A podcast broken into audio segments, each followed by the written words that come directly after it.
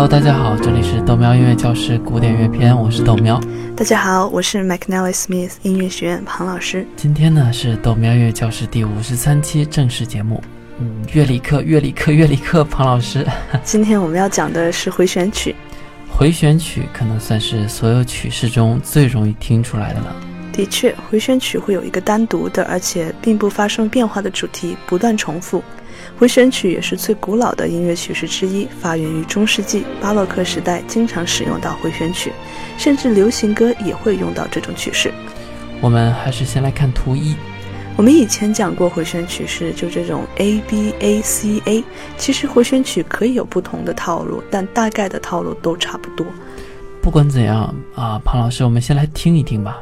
好，我们今天要听的是莫扎特的土耳其进行曲。庞老师啊，这首曲子可是我们钢琴考级必考的曲目之一啊。对啊，也是我童年噩梦之一。这首曲子其实就是一首回旋曲，它在图二上面有详细的解释。如果大家愿意，您可以在边听我们的、呃、音乐的时候边看图二，就会非常的清晰明了。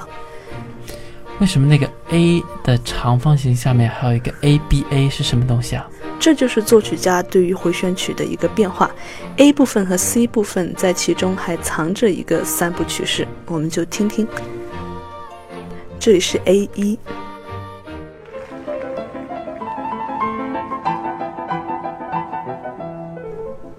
B 二 开始，回到 A 一， 这部分是三段式。五边形的这个部分 B 开始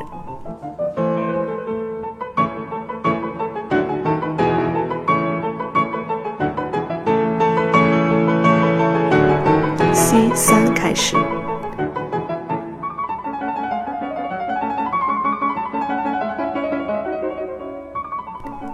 ，D 四 开始，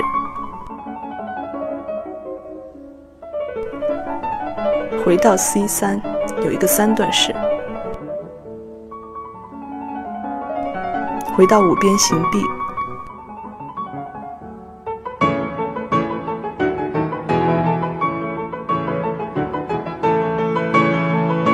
回到 A 一，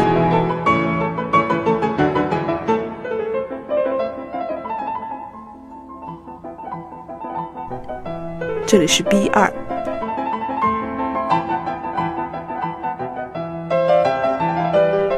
再回 A 一， 五边形 B 开始，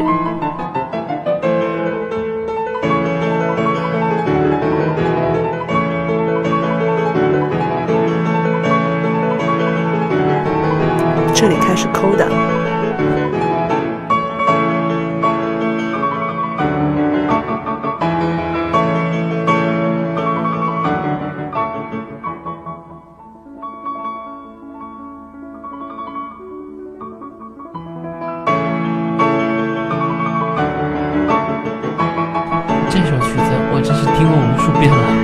回旋曲一般都会比较轻快，而且充满活力。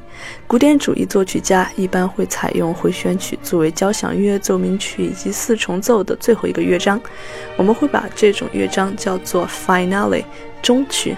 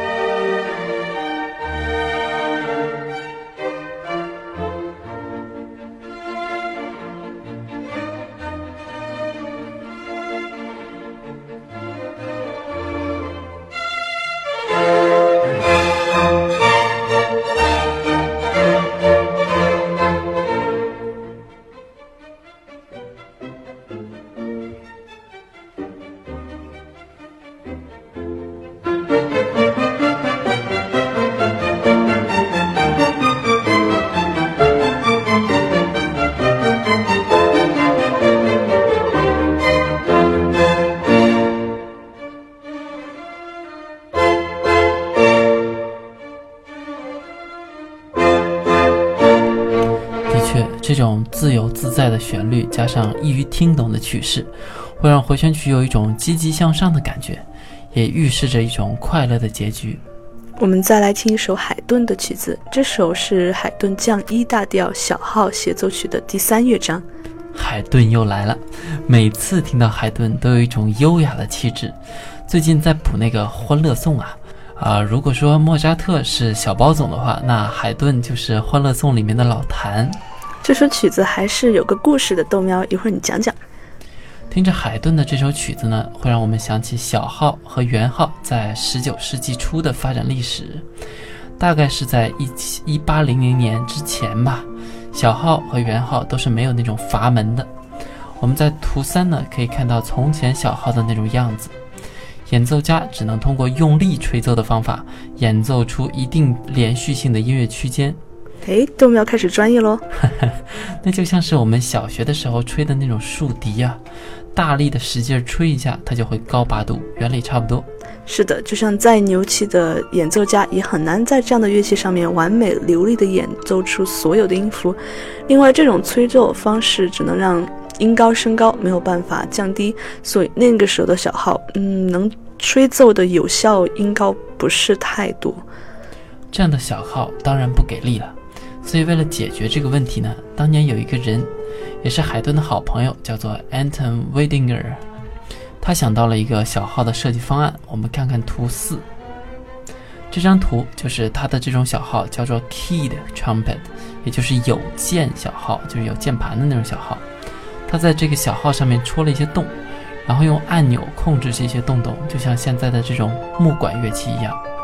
这位威尼斯小号手就非常有创意啊！在一七九六年，海顿就给他的这位朋友的这个新的小号写了一部协奏曲。但从第一次演出的成果来看啊，这个新的设计声音好像并不怎么样。后来呢，这个方案很快就被放弃了。直到一八三零年，也就是三十年之后，新的小号，也就是现在的这种现代小号才被发明出来。那豆喵，你讲一下小号的原理吗？啊、呃，我们在图五中可以看到小号的按键，然后图六可以看到里面是有气孔的。你按下按键呢，就可以连接不同的气孔出气，然后改变气流经过的那个号身的长短，从而出现不同的声音。图七可以看到小号整体的样子。不管怎样，海顿用自己的作品带着当时的人探索了小号的可能性。他可能觉得小号肯定是需要改良的，至于如何改怎么改，他可能也在等待科技创新赶上艺术的脚步。这次庞老师升华了一下，那我们是不是来听一下这首曲子啊？好，我们先说一下这部曲子是 A B A B A C A B A， 特别规整。庞老师你这么说我完全没感觉啊。开始了，这里是 A， 整个乐团在演奏。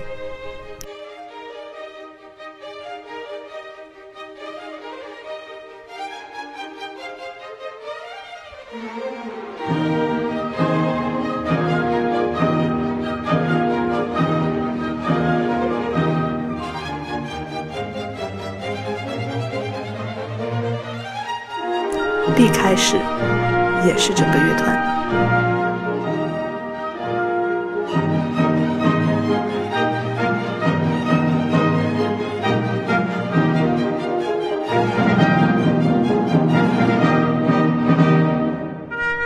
A 小号独奏，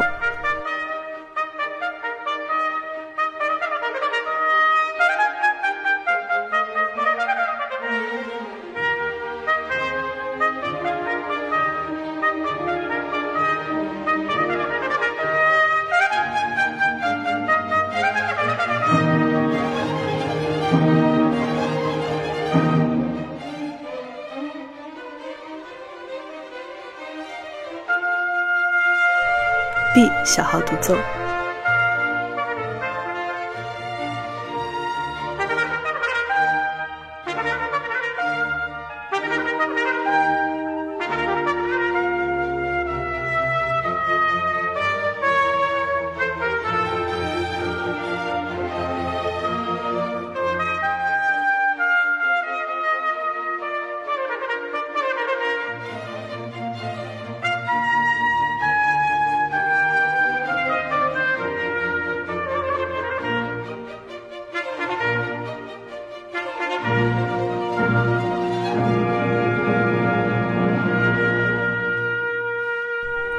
A。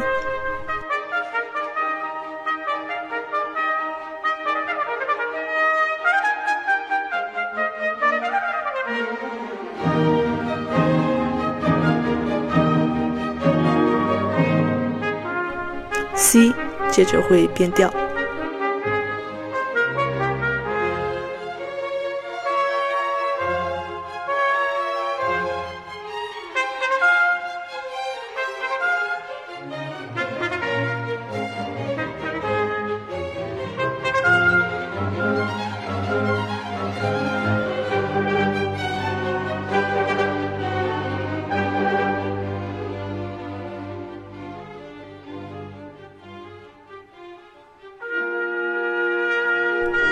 A。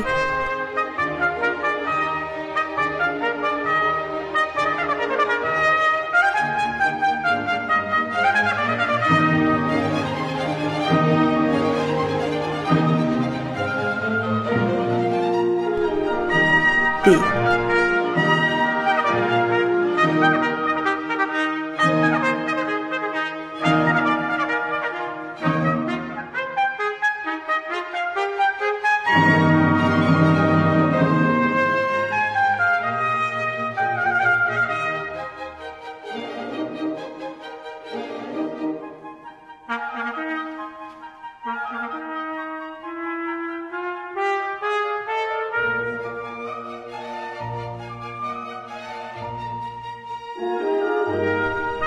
回到 A 结尾。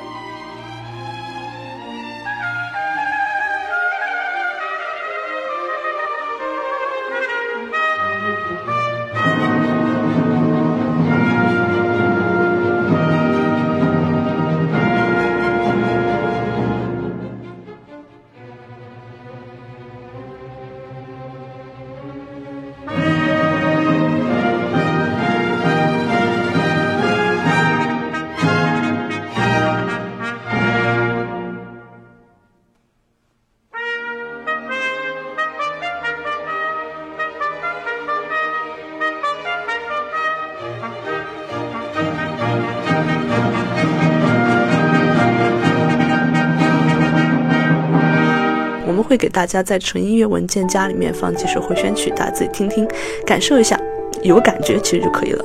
好吧，那这样我们的时间又差不多了。如果你想找我们本期的配乐，请到喜马拉雅 F M 个人主页找纯音乐文件夹，记得加豆苗 Radio 啊！要感谢大家打赏，也请大家关注我的微博 McNally Smith 音乐学院庞燕。我们下一期再见。